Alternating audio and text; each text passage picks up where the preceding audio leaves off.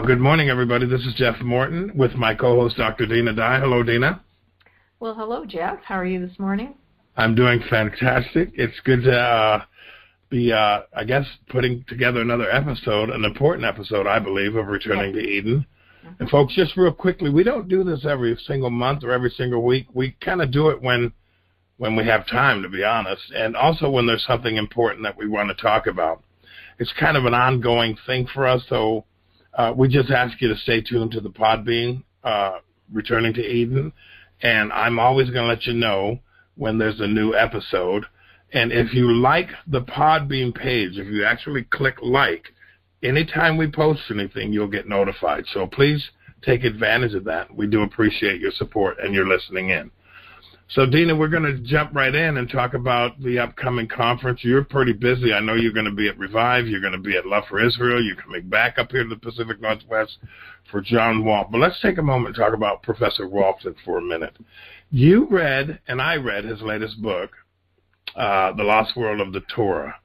Uh, how would you like to how would you like to describe your experience of listening to this professor over the course of however many years we've been connected to him? I, I thought it was his best book of the group. Um, you know, it's got the Lost World series, the Lost World Genesis 1, Lost World of Adam and Eve, Lost World of the Flood, and all of them have been groundbreaking. And I think all of the, them were necessary to get to the place of the lost world of the Torah. And I'm sure he would say the exact same thing. Anytime you're uh, you're writing, you're an author, you know, you're growing in what you're learning, and what you start with, you end up building a foundation. Same thing happened for me as I started with the creation, temple revealed in creation, and then the garden, and now working on Noah's Ark. You know, I couldn't write this unless I wrote that. So I'm guessing he would have thought the same thing. I thought that the lost world of the Torah was the culmination for him, probably, of uh, uh, years and years and years of study and teaching. And it, it's a groundbreaking book. Um, it will be a challenge for some because when you have a preconceived idea about things and you go and you read something that is a paradigm shift, sometimes it's very difficult. But in essence, what he shared and what I think is key, and I arrived at the same place, you know, on my own, but he, for me, was confirmation because he is in a world of scholarship that I am not but that the in the ancient world uh, they did not uh, their their world was not sort of the legal world that we have today. Um, we have, of course, the way our Constitution is set up, and we have House of Representatives with the um, the representatives in the Senate. And their whole job is to pass legislation. But the ancient world was not a world of quote unquote legislation the way we think of it. The ancient world was the world of of uh, judicial d- rulings, and for Israel, covenantal rulings. Right. So the focus of the ancient world was those two things, not so much legislative and legal. And so that applies as well to the Torah. So what what's happened for us today is we view the Torah through the lens of how we operate legislatively today. So we look at the Torah in as legal rulings based on how we operate legislatively. But that isn't the that isn't the world of the ancient Near East. And so when you look when you look at it through the lens of the ancient Near East world, and we were looking at it judicially and covenantally, the key ingredient in all of this was wisdom. And that is the emphasis that uh, Walton made in his book, and I agree with it wholeheartedly. That's the lens through which we look, and that's not a lens we're familiar with in the modern day. And we've talked about this quite a bit, but if we do not look at the scriptures from the world in which they were written and the world of the people that lived it, we are going to miss a lot. It, it's not to say that we can't make an application for today, but we have right. got to start with the fundamentals there. And the ancient Near East world functioned much differently. You know, it is it's a it's the Middle East. It's a honor shame type culture. It is a world that describes things using language that's not familiar to us. And so what we do today in our modern world is because our approach is more scientific is we take everything literally and try to put everything in a literal scientific rational box. But that's not their world. And so our goal with returning to Eden is to try to get back to that world, the ancient Near East world, that culture, and say, okay, what are they talking about? And now how can we apply it today?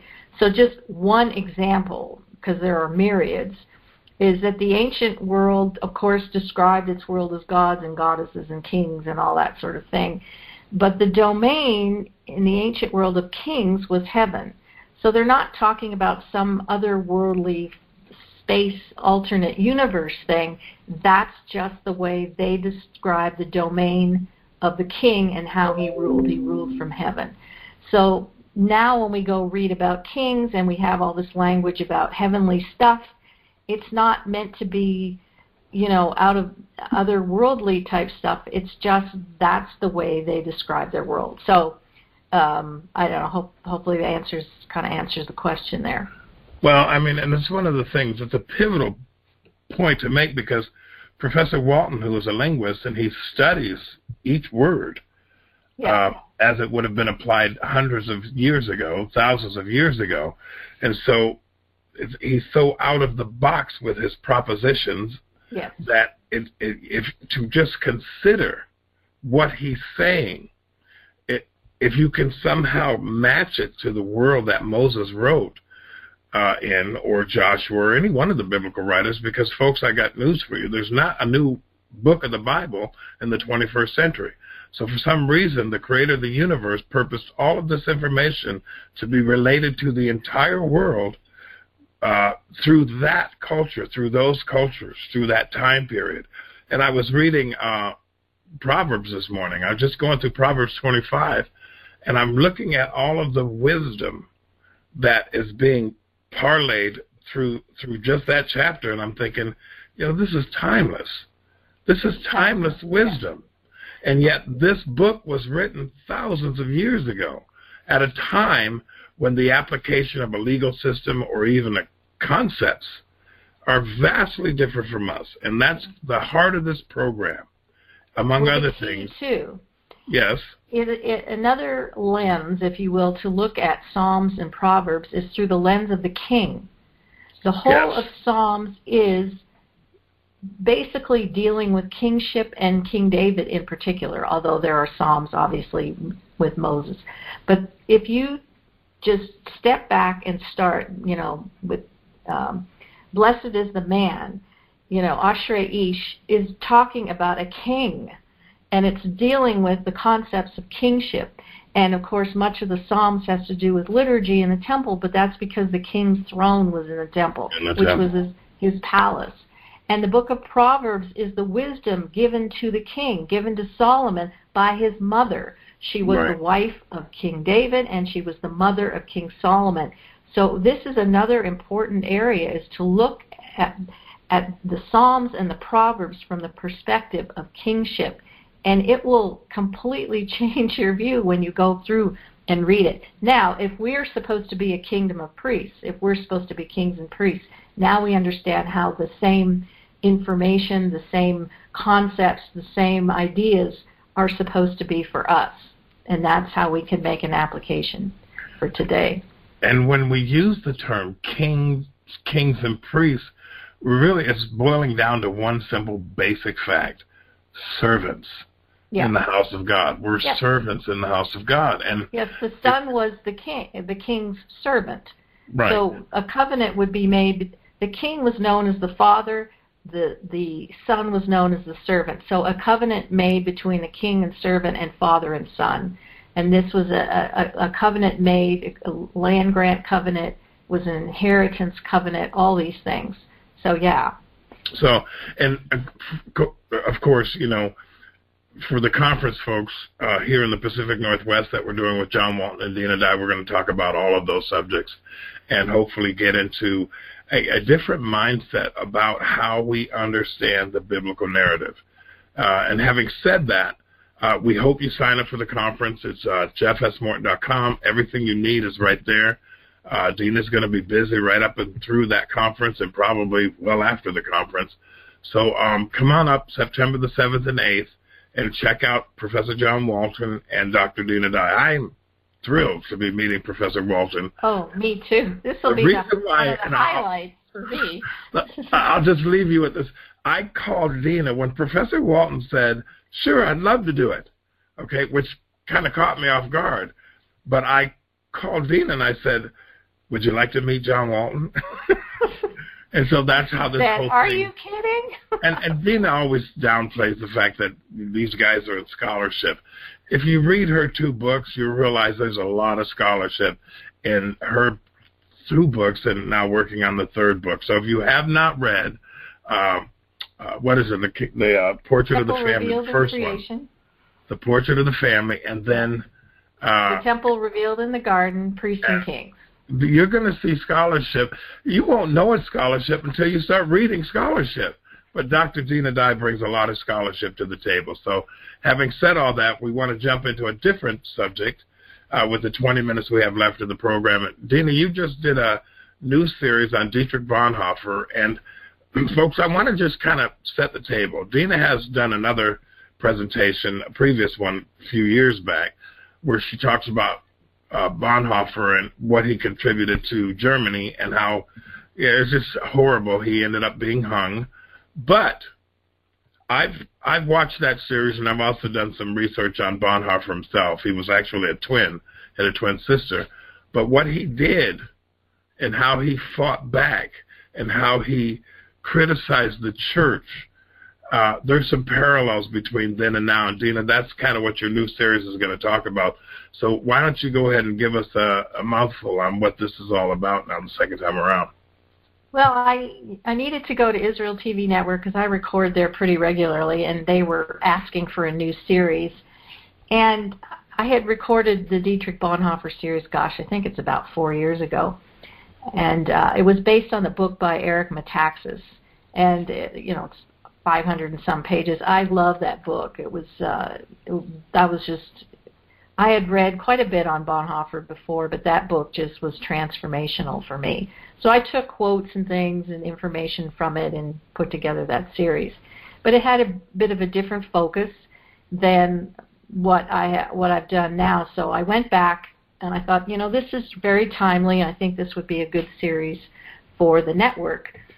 And so I rewrote you know, the script, if you will, and put together uh, the emphasis was different because we Bonhoeffer talked a lot about the church's role in Germany, and of course the, church ended in in essence in Germany at that time the church was married to the state, and that was problematic because the people didn't even see a difference between the two. It was just kind of the Lutheran Church, Germany, and they're all one, and the state.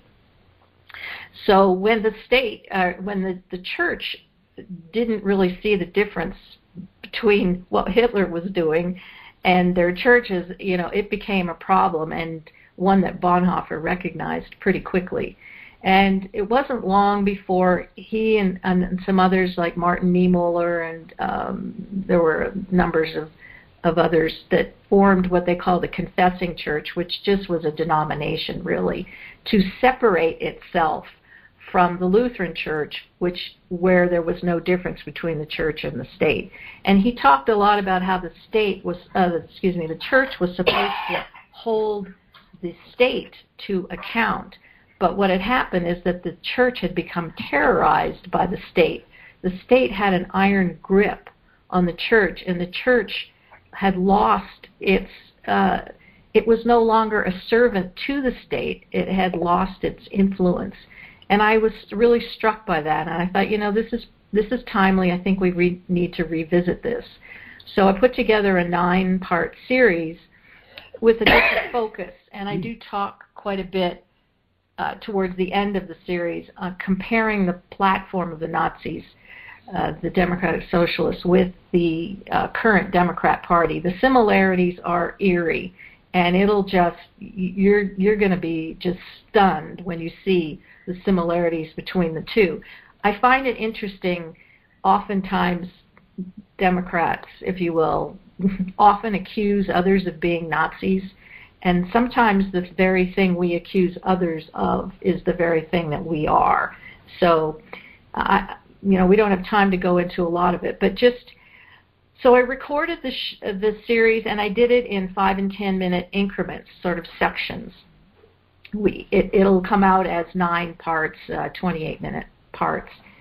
But we, the reason we did that is because we, it's green screen. We film everything green screen. It's an entire green screen room. I have three cameras, and uh, as I said, I write a script. I do it on PowerPoint, and I can just follow my notes uh, on the three cameras, depending which one I'm looking at. But we had chosen some very interesting backgrounds for me to be in. Things like I would one time would be at the Jefferson Memorial or the Lincoln Memorial. We did one uh, where I was at the Brandenburg Gate. It's a big plaza there.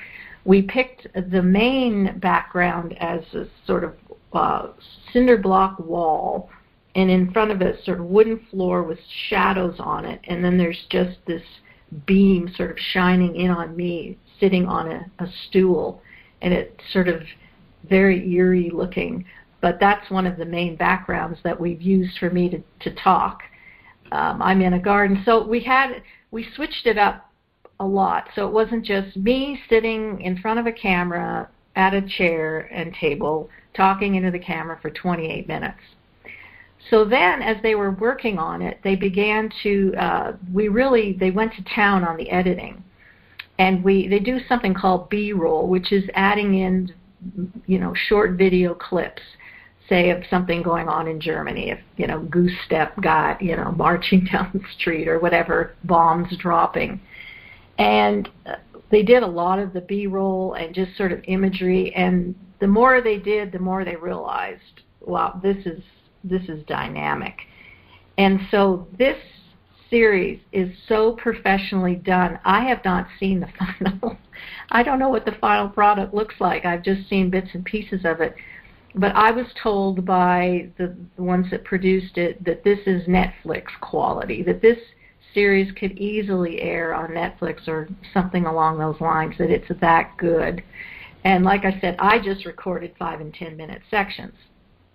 So we're very excited. Uh, they are furiously working on it uh, as we're recording this. Uh, in about a week or so, I'm going to Nashville for 4th of July. There's a Revive conference there. Our goal is to have that ready to go in DVD format. Now, I have to tell you, these guys have pumped in more than $25,000 into this. I don't even know if you like I said, normally in in our messianic Hebrew roots little world, we sit in front of a screen and just record ourselves for 28 minutes. But this is outside the box, so they've they've invested a lot of time and energy and money because they think this is that good. We're it's going to have a companion workbook with it. Our hope is to get it into churches so that people could actually, you know, along with the workbook, they can study. I, I think it's it's going to be a masterpiece. That said, it's not going to be free. Um, you know, we just obviously I don't know that we'll recoup everything, but our goal is to try to at least recoup as much as we can. So it will probably air one time on Israel TV network, and it'll run. There'll be nine episodes back, you know, a week apart. It's like a weekly show, but honestly, well, it's going to be available on Amazon. Uh, you, you'll be able to purchase the DVD there. You'll be able to purchase it through my website, also Israel TV Network. It'll be a while before you know we're going to release this thing as free downloads. So. Well, I wanted to. This is a caveat. Um, you know, I I've asked myself, Dean, and I know you'll understand this. Why why do we do this? It, you know, at first it was like a faith-based thing, then it was the Hebrew roots thing, then it was the Torah-based thing, and I finally come to the place where it's just a historical thing. Yeah. And for me, understanding the history of what God has done helps me to see what He's doing here and now. It, it's like now I can kind of see through history the uh, it's like an IMAX movie of what the creator of the universe has planned and has purposed. I can kind of follow along with it better. I'm not just relying on faith, and so uh, I, you know, the whole concept of being part of a movement or being part of a church or a doctrine, to me, it simply was opening up a book and other books and researching the material that surrounds the narrative of the biblical story. And I think, Dinah, that's largely what you have been doing for as long as I've known you. Yeah, I've so, always had a passion for history. Yes. I can remember going back, I trying to think of my earliest memories of in public school. I did one of my first speeches I ever did. I think I was in grade 8 was on the seven wonders of the ancient world. Hmm. And I, you know, that from that moment on, I've always had a fascination with the ancient world and with history and putting everything in its historical context. That's just who I am. I love to research that. But history is the filter for us to understand where we are today. And we yes. all know the Bible says there's nothing new under the sun. You know, history is just repeating and cyclical because the heart of man is the same from beginning to end. And what he does with power and control and it's always the same. You know, tyrants rise up, they're always the same. I don't care if we're looking at the ancient Assyrians or we're looking today at, you know, at Hitler and Stalin or Pol Pot or Mao Zedong. It doesn't matter. They respond the same way. And this contrast between benevolent rulers and wicked rulers, the Bible speaks of a lot uh, as we go. I mean, you think of the books, all the the prophets, Isaiah and Jeremiah, they're always dealing with the surrounding nations or empires and the rulers of those nations and and and how tyrannical they are.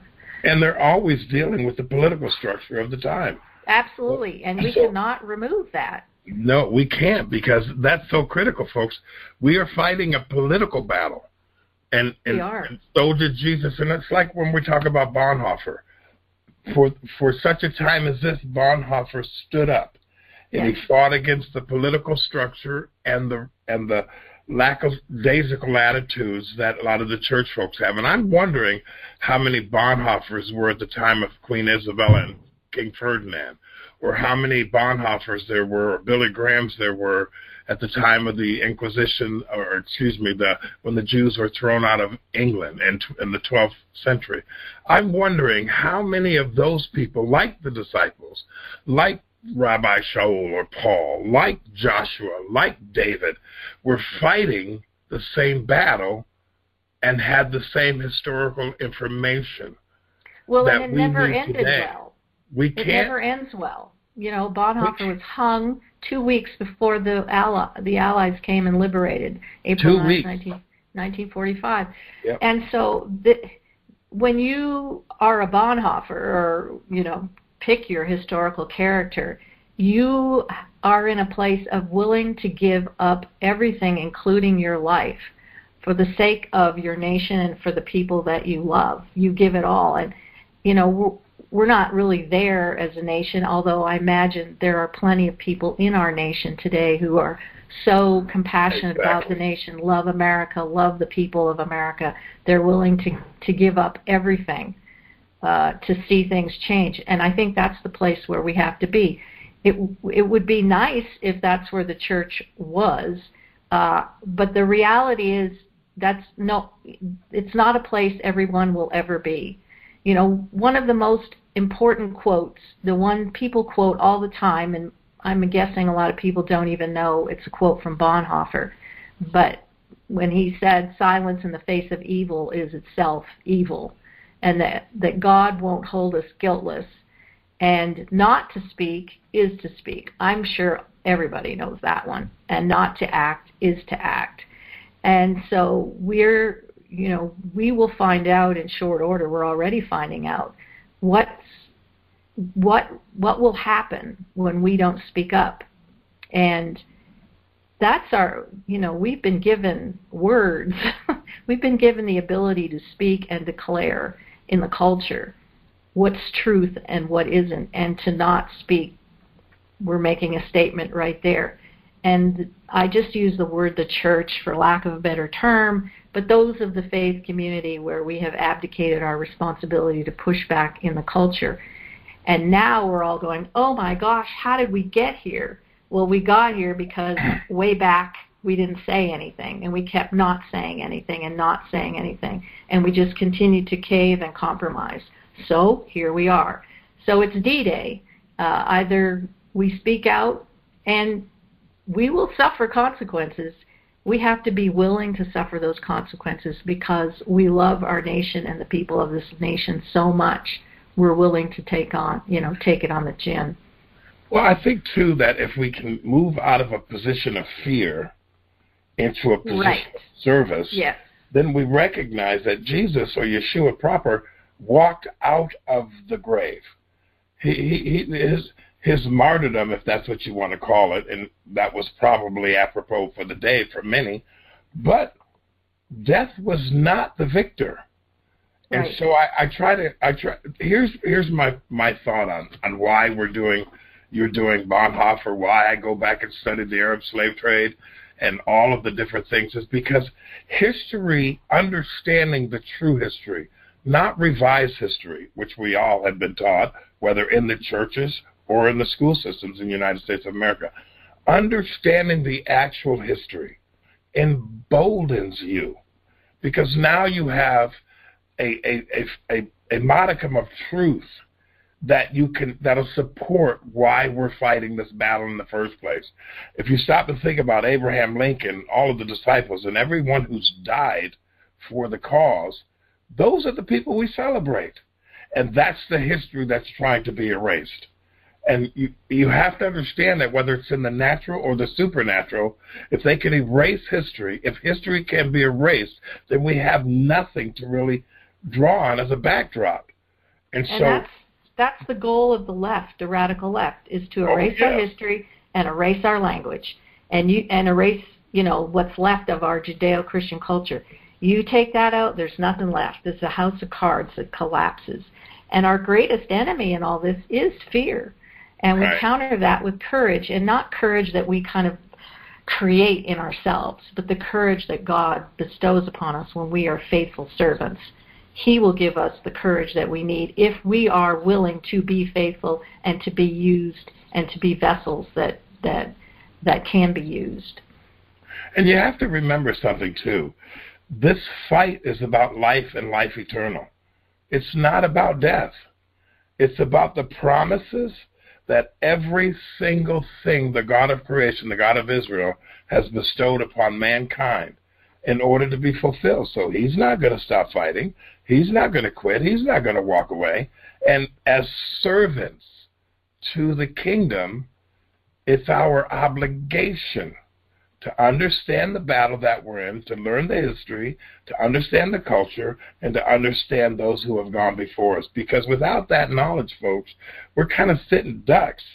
And if we get too comfortable, then we're targets. And the ideal is to be warriors for the king.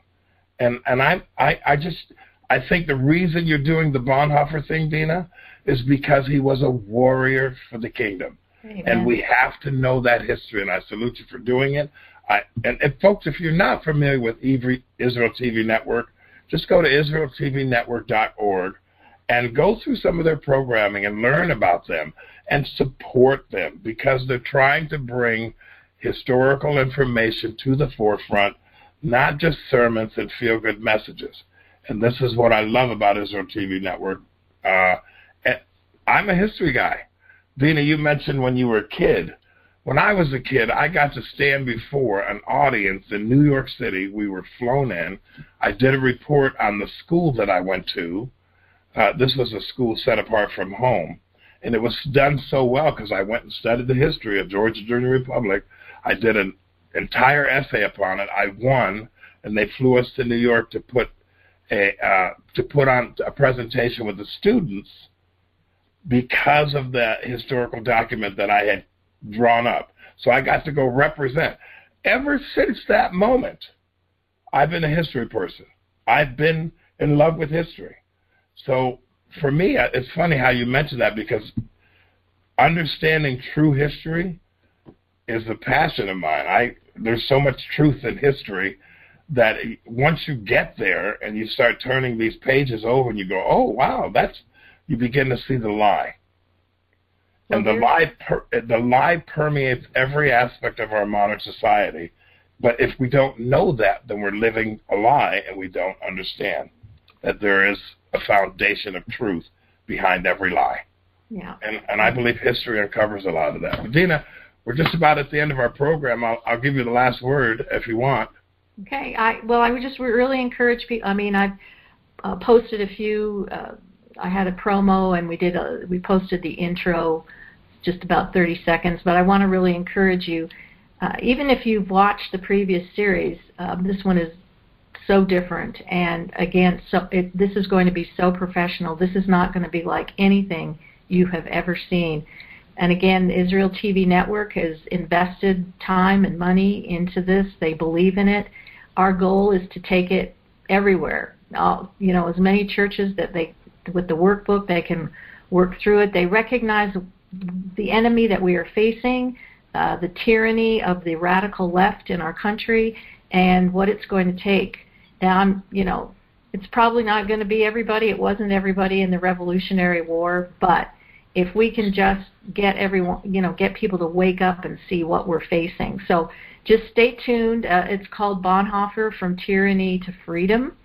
And it'll again, it'll be on Israel TV Network. It'll be on my website. I'll keep you all informed through Facebook and whatever other methods I can uh, let you know. We'll probably talk more about it on Podbean once it comes out because that's when people are just going to be blown away. They're they're just going to be blown away by the quality of this.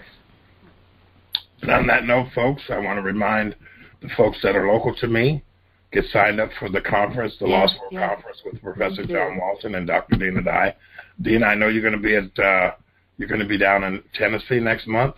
Yeah, well, Fourth of July, uh, Revive Nashville. Following week, Oregon. Um, Love for Israel and conference. You'll come back here.